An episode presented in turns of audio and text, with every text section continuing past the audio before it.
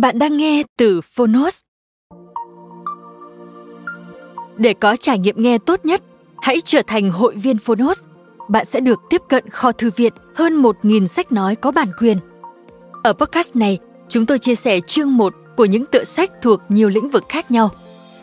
Nếu bạn muốn mỗi ngày đều được cập nhật một quyển sách mới, tìm thấy tựa sách phù hợp cho bản thân, cũng như nguồn cảm hứng và kiến thức hữu ích cho cuộc sống, podcast Thư viện Sách Nói chính là dành cho bạn. Nếu yêu thích kênh podcast này, hãy tải ứng dụng Phonos để nghe trọn vẹn cuốn sách. Ngoài sách nói, Phonos còn sở hữu hơn 10.000 nội dung giúp bạn phát triển bản thân, chăm sóc tinh thần như podcast, sách tiếng Anh từ Oxford, tóm tắt sách, ebook, thiền, chuyện ngủ và nhiều hơn thế nữa. Thông tin chi tiết tại phần mô tả. Còn bây giờ, hãy cùng lắng nghe cuốn sách của hôm nay.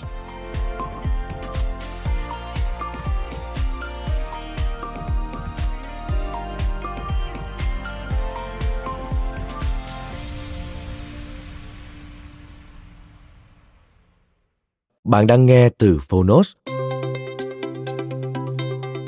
Đối phó với những tên khốn tài ba, 19 bí kíp hóa giải chiêu trò hạ đẳng nơi công sở. Tác giả Robert I. Sudden, Người dịch vô tình. Độc quyền tại Phonos. Phiên bản sách nói được chuyển thể từ sách in theo hợp tác bản quyền giữa Phonos với công ty cổ phần sách Alpha.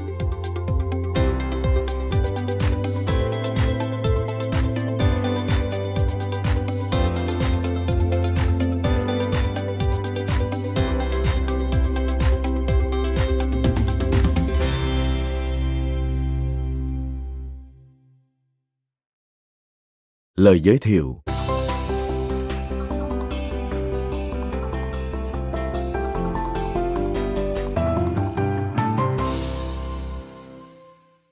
Khi tôi chạm trán một kẻ nhỏ nhen xấu tính, điều đầu tiên tôi nghĩ đến là Chào ôi, đúng là một tên khốn. Và tôi cược rằng bạn cũng sẽ từng nghĩ như tôi. Có thể bạn gọi chúng là lũ côn đồ, su nịnh, đẻo cán, xảo trá, đùa nhây, bạo ngược, thích gây hấn, chuyên quyền hay là lũ ích kỷ. Nhưng với tôi, đồ khốn là cụm từ thâu tóm hết nỗi khiếp sợ và khinh bỉ mà tôi dành cho những kẻ xấu xa đó. Tôi viết cuốn sách này vì thật không may, đa số chúng ta đều phải đối mặt với lũ khốn tại nơi làm việc, không lúc này thì lúc khác. Cuốn sách này cho thấy sức phá hoại của những nhân vật này đối với những người cùng nhóm với họ cũng như đối với hiệu suất của tổ chức. Cuốn sách này cũng đưa ra phương pháp giúp bạn đánh bật những kẻ đểu cán này ra khỏi môi trường làm việc của mình, thay đổi những người mà bạn đang bị mắc kẹt, tống khứ những kẻ không thể hoặc chẳng bao giờ thay đổi lề lối làm việc và hạn chế tối thiểu sự phá hoại do những kẻ khốn nạn ấy gây ra. Lần đầu tiên tôi nghe đến nguyên tắc nói không với lũ khốn là hơn 15 năm trước, trong cuộc họp giao ban tại Đại học Stanford Khoa của chúng tôi tuy nhỏ, nhưng lại là chốn làm việc vô cùng đoàn kết và bình đẳng. Đặc biệt, nổi bật so với thói ti tiện nhỏ nhặt không ngừng phát sinh trong đời sống học thuật. Ngày hôm ấy, trưởng khoa của chúng tôi, Warren Horseman, đang chủ trì cuộc thảo luận về thành viên mới mà chúng tôi dự định tuyển vào khoa. Một đồng nghiệp của tôi đề xuất tuyển một nhà nghiên cứu nổi tiếng từ trường khác, nhưng điều đó lại khích một người khác lên tiếng thế này. Nghe này, Tôi chẳng quan tâm gã đó đoạt giải Nobel hay gì. Tôi chỉ không muốn có bất kỳ tên khốn nào hủy hoại nhóm của chúng ta. Chúng tôi đều bật cười, nhưng rồi cũng bắt đầu nghiêm túc trao đổi về cách Phoebs, nhóm mình tránh xa những gã đều giả vô sĩ, kiêu căng ngạo mạn. Kể từ thời khắc đó, mỗi khi bàn về việc tuyển người mới, tất cả chúng tôi đều có lý do để chất vấn quyết định bằng câu hỏi. Ứng viên này có vẻ thông minh, nhưng liệu có vi phạm nguyên tắc nói không với lũ khốn của chúng ta hay không? Và chính bộ nguyên tắc ấy đã biến khoa chúng tôi thành một nơi tốt đẹp hơn. Tại các môi trường làm việc khác, nói không với lũ khốn được diễn tả dưới nhiều cái tên lịch sự hơn, bao gồm các nguyên tắc ngăn cấm các hành vi chơi bẩn, lừa lọc hay bắt nạt. Trong một số trường hợp khác, nguyên tắc này vẫn được củng cố, chẳng qua là không ai nói ra. Nhưng dù được thể hiện dưới hình thức nào một nơi làm việc quán triệt nguyên tắc nói không với lũ khốn, vẫn là nơi tôi muốn gắn bó, chứ không phải hàng nghìn tổ chức khác phớt lờ, dùng thứ hay thậm chí họ cổ suý cho thái độ tùy tiện ấy. Tôi thực sự không định viết cuốn sách này đâu. Tất cả bắt đầu từ một bản đề xuất nửa đùa nửa thật của tôi, gửi đến Harvard Business Review khi biên tập viên cấp cao Julia Kirby hỏi xin gợi ý cho danh sách những ý tưởng đột phá thường niên của HBR. Tôi bảo với Julia rằng phương pháp kinh doanh hay nhất mà tôi biết chính là nguyên tắc nói không với lũ khốn. Nhưng HBR quá đứng đắn, quá cao sang và nói thẳng ra, quá câu nệ để in những lời có chút tục tiểu đã lên trang báo.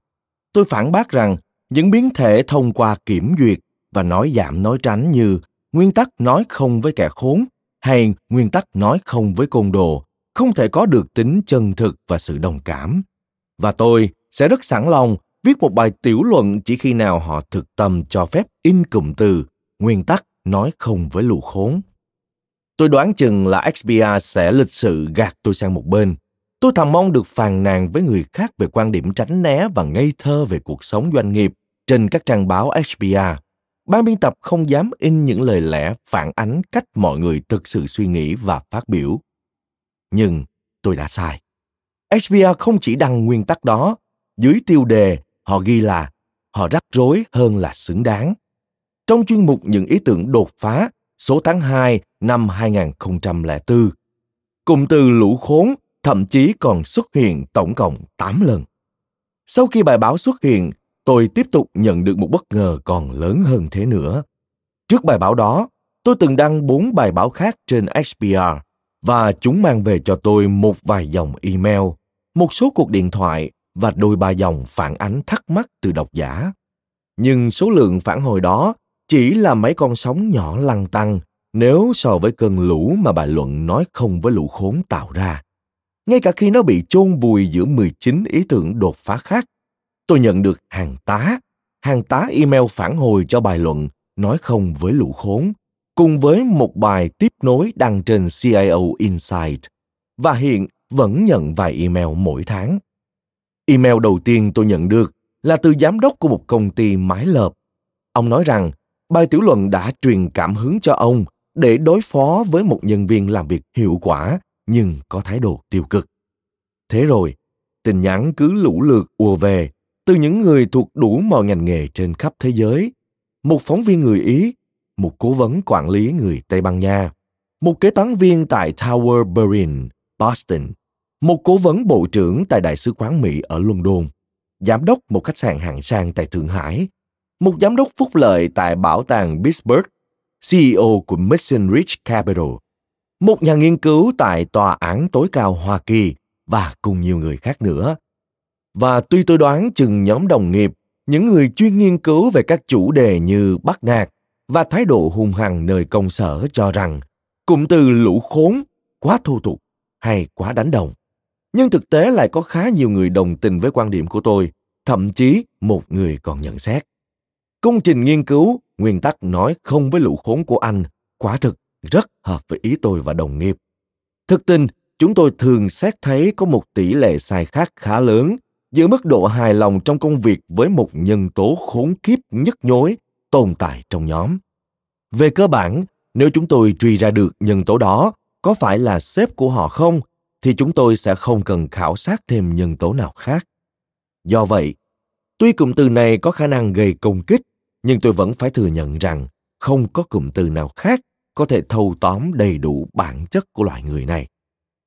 Bài tiểu luận HBA của tôi còn là khởi nguồn cho nhiều báo cáo, bài tường thuật và phỏng vấn về nguyên tắc này trên các phương tiện thông tin đại chúng bao gồm Đài phát thanh đại chúng quốc gia Fortune Small Business, cùng với chuyên mục yêu thích của tôi trên American Lawyer do tổng biên tập Eric Press phụ trách.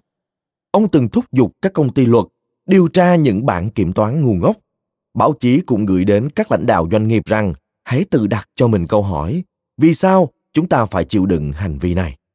Nếu câu trả lời là những giờ công trị giá 2.500 đô la Mỹ, chí ít bạn cũng đã xác định được ưu tiên cần xử lý của mình mà không cần phí tiền thuê đơn vị tư vấn. Tất nhiên, luật sư và các hãng luật không phải những nhóm cá biệt.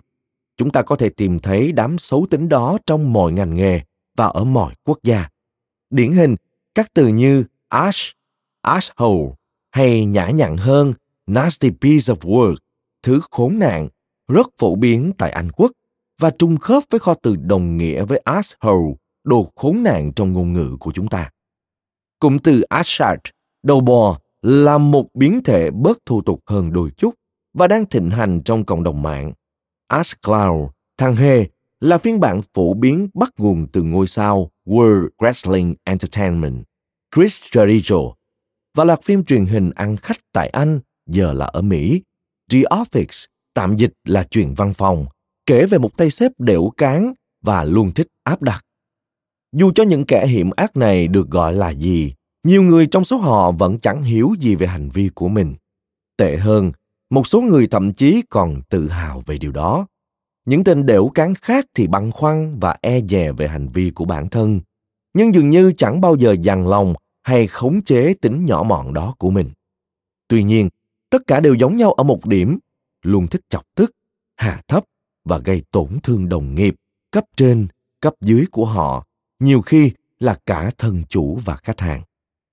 Tôi bị thuyết phục phải viết cuốn sách này vì nỗi khiếp sợ và tuyệt vọng mà mọi người bày tỏ, vì những thủ thuật mà họ sử dụng để tồn tại trong môi trường công sở bị lũ sâu mọt này phá rối, vì những câu chuyện trả đũa khiến tôi phá lên cười và vì những thắng lợi nho nhỏ mà họ ăn mừng khi những kẻ xấu tính ấy gặp quả báo. Tôi cũng viết cuốn sách này vì có quá nhiều bằng chứng cho thấy môi trường làm việc văn minh không chỉ là giấc mộng, mà thực sự sẽ thành sự thật. Và sự khinh miệt có thể bị xóa sổ hay thay thế bằng sự tôn trọng lẫn nhau khi một đội nhóm hay tổ chức được quản lý theo phương hướng đúng đắn. Tôi hy vọng cuốn sách này sẽ hợp ý và mang đến sự an ủi cho tất cả các bạn, những người đang chịu sự chèn ép từ lũ đểu cán mà các bạn đang làm việc cùng. Làm việc dưới trướng hay gặp khó khăn trong việc lãnh đạo tôi cũng hy vọng cuốn sách đem đến cho bạn những ý tưởng thực tiễn nhằm tống khứ hoặc điều chỉnh lũ người tí tiền hoặc nếu không thể thì cũng giúp bạn hạn chế thiệt hại mà những kẻ đó gây ra cho bạn, cũng như nơi làm việc của bạn. Chương 1. Lũ khốn nơi công sở làm gì và vì sao bạn gặp chúng nhiều đến thế?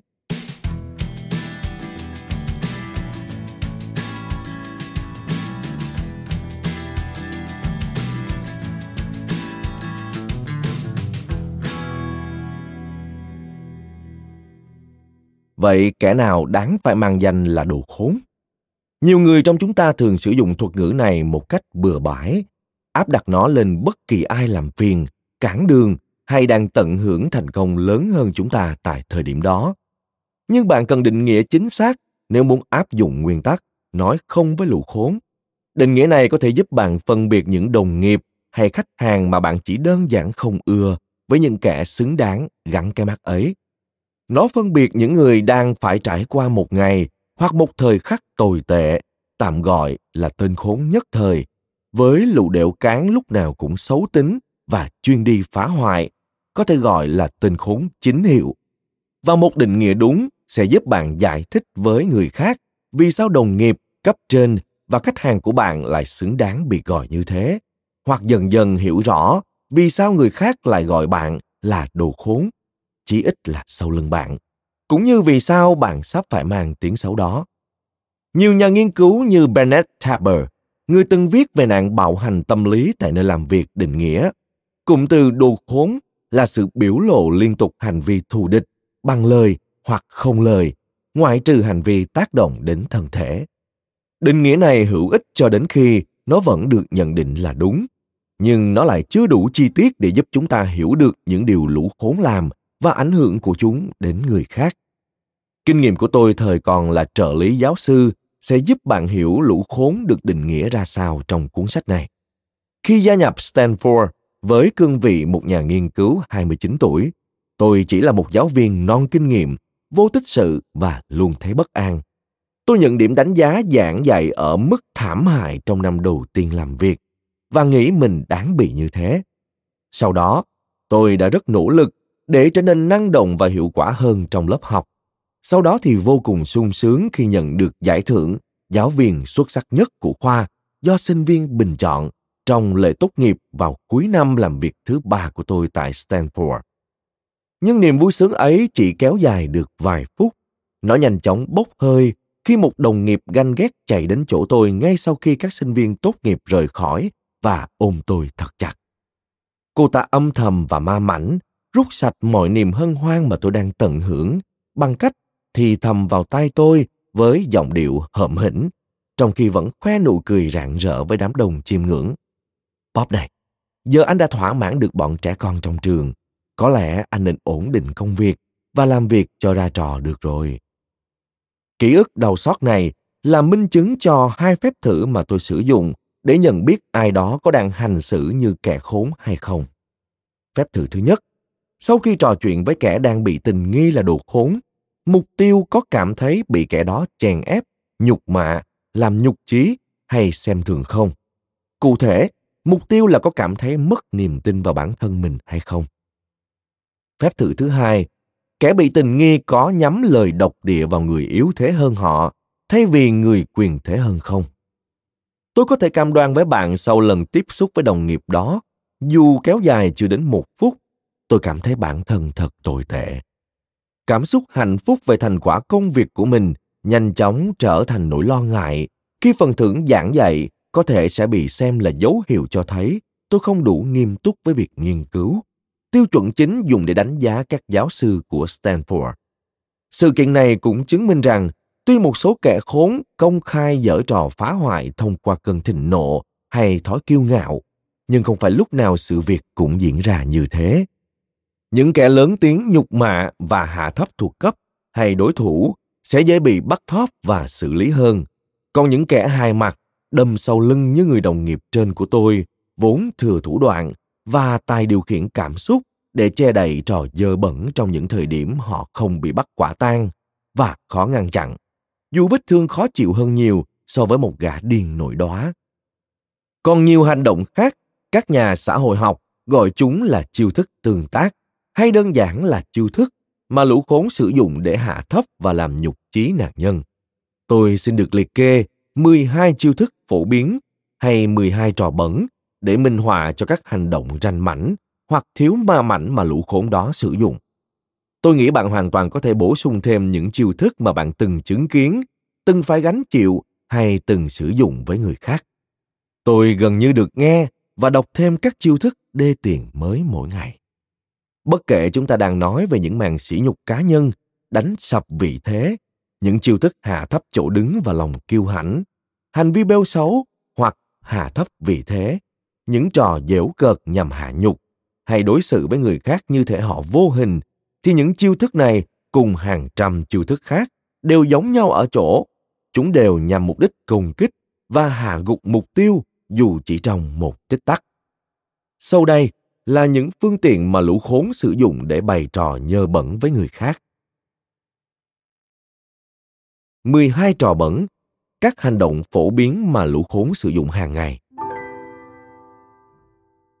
1. Sỉ nhục cá nhân. 2. Xâm phạm lãnh thổ riêng tư của ai đó. 3. Động chạm thân thể mà chưa được phép. 4. Đe dọa và hăm he bằng lời lẫn không bằng lời. 5.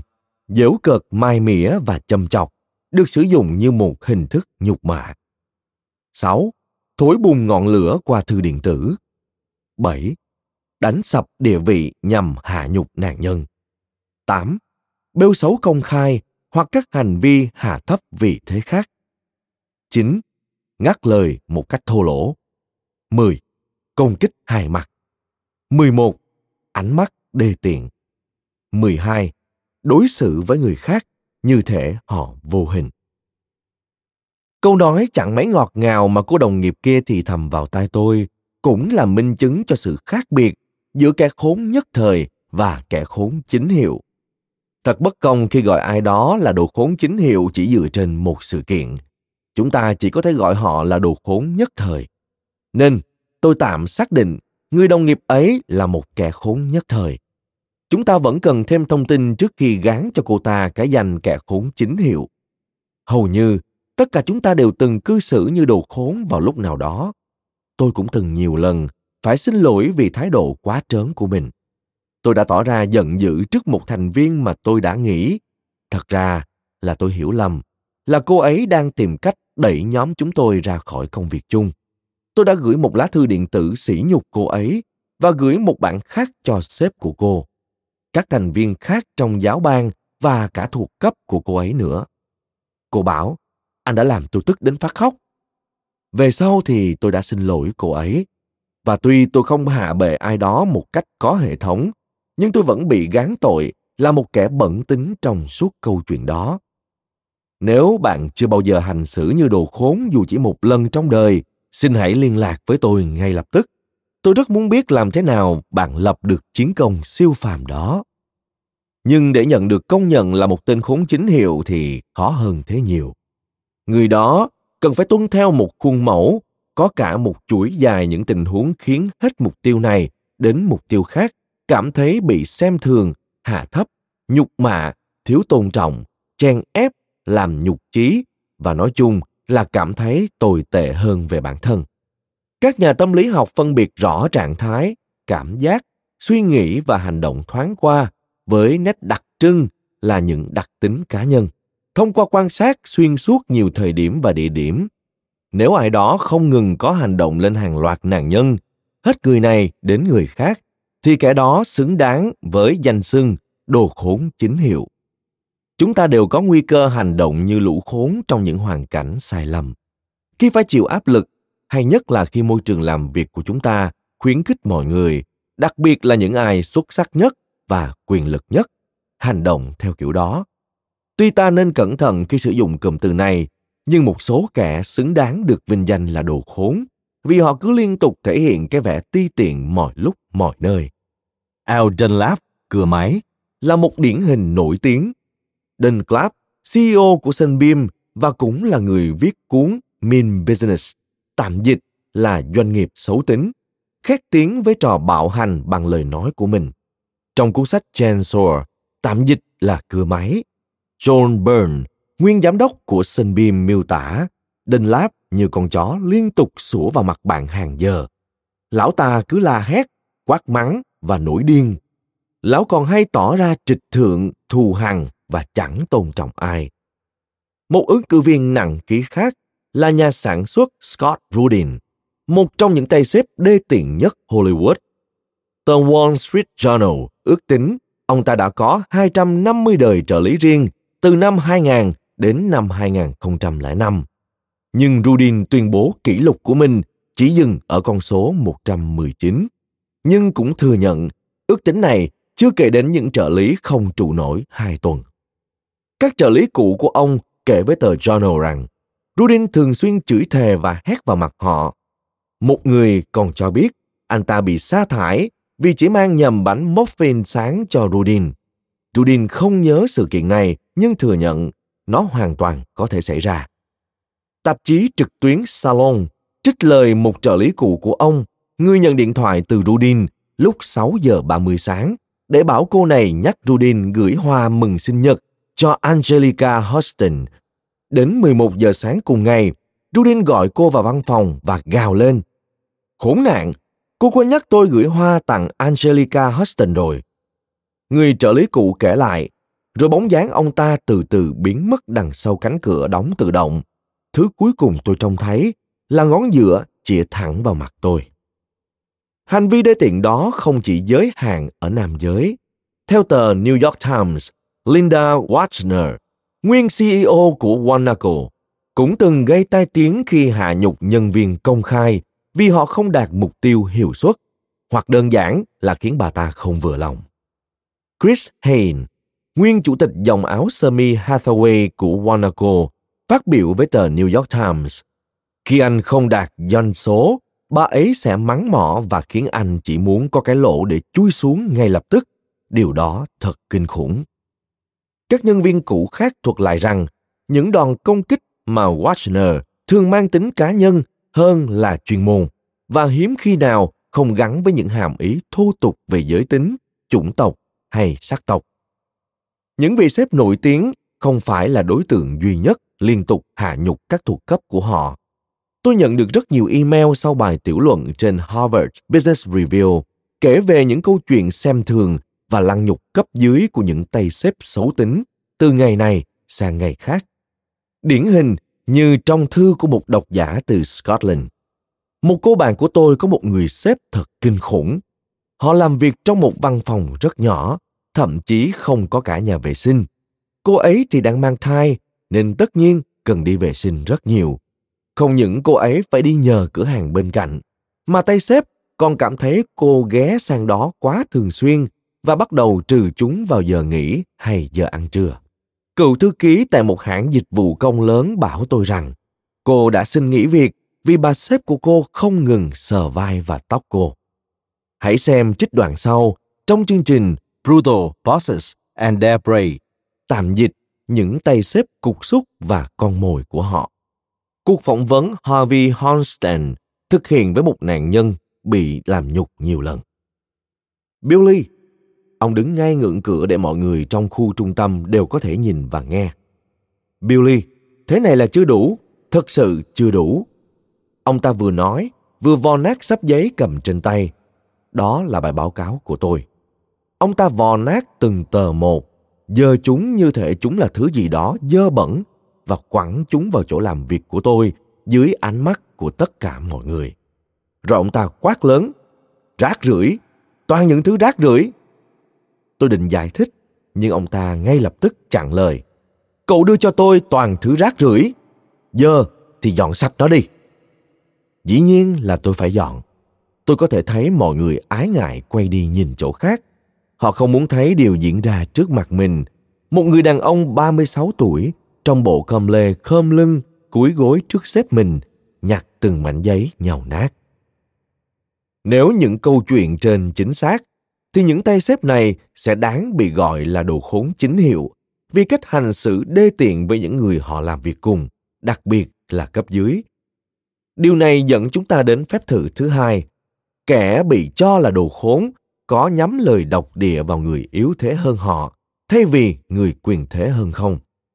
Hành vi của một đồng nghiệp với tôi trong lễ tốt nghiệp tại trường stanford thỏa mãn tiêu chí này vì khi sự việc xảy ra, mụ này có thâm niên cao hơn và quyền lực hơn tôi. Việc xem xét cách người có địa vị cao đối xử với người có địa vị thấp hơn như một kiểm tra tính nết không phải là ý kiến riêng của tôi. Phép thử này còn phản ánh đúng tinh thần của ngài Richard Branson, nhà sáng lập đế chế Virgin, khi sàng lọc các ứng viên cho hàng loạt chương trình truyền hình thực tế để nhằm tìm kiếm những tỷ phú ẩn giấu. Chương trình The Rebel Billionaire. Tạm dịch tỷ phú nổi loạn này được thực hiện nhằm mục tiêu cạnh tranh với The Apprentice, tạm dịch người học việc, thành công vang dội của Donald Trump. Trong tập đầu tiên, Branson đã đón các thí sinh tại sân bay và cải trang thành một tài xế già bị viêm khớp. Sau đó, ông loại ngay hai người khỏi chương trình vì cách hành xử tồi tệ do họ nghĩ ông là người có cũng được mà không có cũng chẳng sao. Một lần nữa, có sự khác biệt giữa những tình huống cá biệt mà mọi người hành xử như lũ khốn với những kẻ khốn là đồ khốn, chuyên nhắm lời độc địa vào những ai yếu thế hơn họ và hiếm khi nhắm vào người quyền thế hơn. John A. Bonton, vị đại sứ Hoa Kỳ ưa tranh cãi tại Liên Hợp Quốc, sẽ là ví dụ điển hình cho phép thử nếu lời chứng gửi đến Quốc hội Mỹ là chính xác. Tổng thống George Bush đã ra một quyết định gây tranh cãi khi bổ nhiệm Bolton, dù ông này suýt bị quốc hội phủ quyết. Tài tiếng của Bolton về những hành vi bạo hành tâm lý với đồng nghiệp lại càng đổ thêm dầu vào lửa của giới truyền thông xung quanh việc bổ nhiệm ông. Ví dụ, Melody Townsend đã lên tiếng xác nhận rằng bà đã đích thân trải nghiệm sự ti tiện của Bolton khi bà là nhà thầu cho Cục Phát triển Quốc tế Hoa Kỳ tại Moscow vào năm 1994. Townsend thuật lại rằng Bolton quay ngoắt thái độ sau khi bà phàn nàn về sự thiếu năng lực của một thân chủ mà Bolton khi đó là luật sư đại diện. Trong bức thư Townsend gửi Ủy ban Đối ngoại Thượng viện vào năm 2005, bà khẳng định ông Bolton rước theo tôi dọc hành lang của một khách sạn tại Nga, ném đồ đạc về phía tôi Ông ấy hành xử như một gã điên và suốt gần hai tuần sau đó, tôi những mong một sự chuyển biến mới thì John Bonton hậm hực săn lùng tôi đến mức tôi phải rút về phòng khách sạn của mình và ở yên đó. Tất nhiên, ông Bonton còn đến tận phòng, gõ cửa và hét lên những lời đe dọa. Thao sổ nói thêm, ông ta đã có những bình luận quá đáng về cân nặng, quần áo và tính dục của tôi cùng với hai trưởng nhóm khác. Trong một lời khai khác gửi đến ủy ban, cựu thuộc cấp của Bonton, Carl Ford Jr., cùng thuộc đảng Cộng Hòa, đã mô tả ông ta là loại người chuyên bợ đỡ và chà đạp. Theo quan điểm của tôi, nếu những báo cáo trên đúng sự thật, chúng cho thấy Ponton xứng đáng với danh đồ khốn chính hiệu vì trò bạo hành của ông là một phần của khuynh hướng cá nhân chứ không phải điều gì đó nằm ngoài tính nết hay chỉ xảy ra một hai lần khi ông ta đang trong một ngày khó ở quan điểm này cũng không chỉ riêng tôi có The Village Voice từng đăng một bài viết với nhan đề, truy nã, tên khốn toàn tập, làm đại sứ Hoa Kỳ tại Liên Hợp Quốc. Trong đó kết luận, John Bolton đã để lại phía sau một loạt đồng nghiệp bị xa lánh và những ý tưởng bị dễu cợt. Đừng thay thế lũ khốn bằng những con rối nhu nhược và lịch thiệp. Việc định nghĩa cụm từ đồ khốn còn quan trọng vì cuốn sách này không bao biện việc tuyển mộ và nuôi dưỡng những kẻ nhu nhược, yếu đuối. Trọng tâm của tôi chỉ hướng đến việc rà soát, chỉnh đốn và loại bỏ những kẻ chuyên hạ nhục và hủy hoại người khác, đặc biệt là với những ai có tương đối ít quyền lực. Nếu bạn muốn tìm hiểu về những ưu điểm của việc nói giảm nói tránh, cùng nhiều sắc thái khác trong lễ nghi công sở, thì hãy tìm đọc cuốn sách của quý bà lịch sự là bút danh của Judith Martin, sinh năm 1938, một nhà báo, tác giả và chuyên gia lễ nghi người Mỹ. Quay trở lại với quan điểm của tôi, tôi thì có niềm tin vững chắc vào những ưu điểm của mâu thuẫn, thậm chí là tranh luận. Các nghiên cứu trên mọi đối tượng, từ những nhóm sinh viên cho đến nhóm quản lý cấp cao, đều cho thấy việc tranh luận mang tính xây dựng, chứ không phải tranh cãi nhắm vào khuyết điểm cá nhân, sẽ mang đến hiệu quả công việc cao hơn, đặc biệt nếu đội nhóm đó không làm việc theo thông lệ.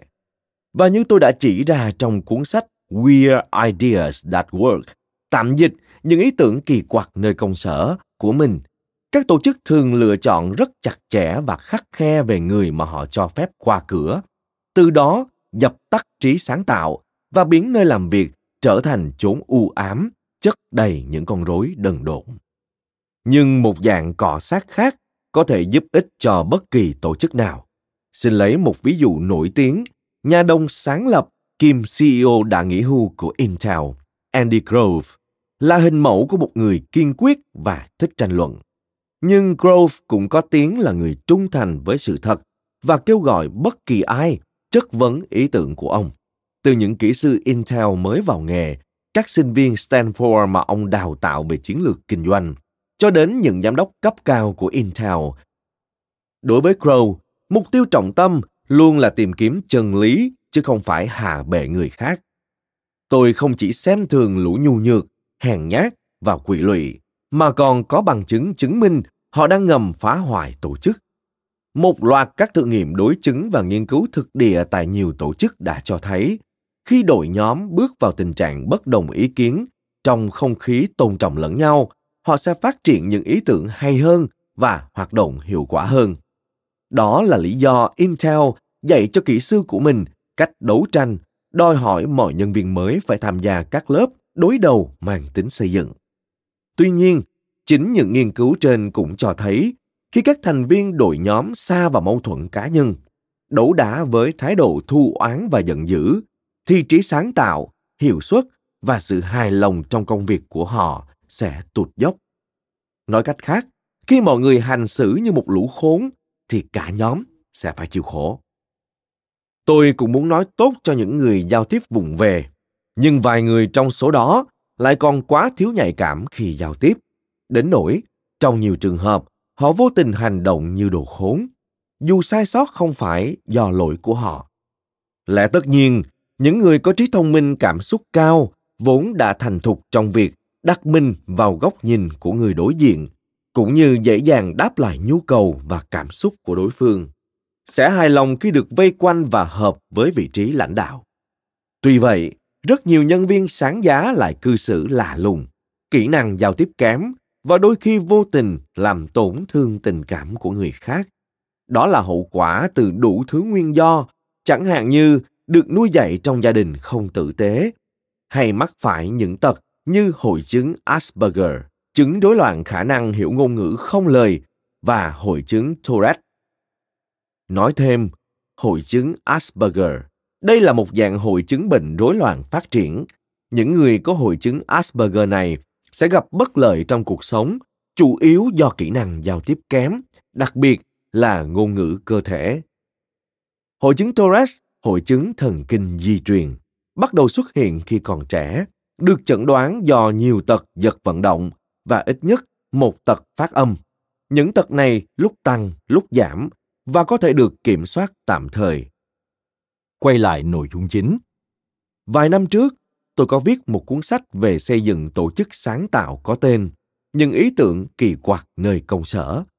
Khi tiến hành nghiên cứu tôi đã sửng sốt trước cách mà nhiều nhà lãnh đạo thành công thuộc các công ty công nghệ cao, doanh nghiệp thiết kế đồ họa và hãng sản xuất phim hollywood đã học được để bỏ qua những thói hư tật xấu hay phong thái lạ lùng của ứng viên sinh việc giảm bớt độ nghiêm trọng của những bình luận về cách ứng xử không đúng mực, mà thay vào đó là tập trung vào những gì đối tượng làm được. Lần đầu tôi nghe đến lập luận này là từ nolan bushnell nhà sáng lập atari, công ty trò chơi điện tử thành công vang dội đầu tiên. Bushnell bảo tôi rằng, tuy ông tìm kiếm những nhân viên marketing ăn nói lưu loát, nhưng đối với nhân viên kỹ thuật, ông chỉ muốn xem kết quả công việc của họ, vì những kỹ sư giỏi nhất thường là những con người không nói bằng lời. Sau đó, tôi thậm chí còn tìm hiểu được sinh viên điện ảnh tại những nơi như đại học nam california tin rằng, nhân tài, đặc biệt là những biên kịch là những người có vẻ ngoài có đôi chút khác lạ nhưng lại vô cùng sáng tạo chính vì sáng tạo nên họ cố ý xây dựng những phong thái khác thường và lối ăn mặc kỳ quặc cho bản thân một quy trình mà họ gọi là duy trì sự khác lạ Cảm ơn các bạn đã lắng nghe podcast ngày hôm nay. Podcast này được sản xuất bởi Phonos, ứng dụng sách nói và phát triển bản thân dành cho người Việt. Tải ứng dụng để nghe đầy đủ nhất các nội dung với chất lượng âm thanh chuẩn điện ảnh. Hẹn gặp lại ở những tập tiếp theo.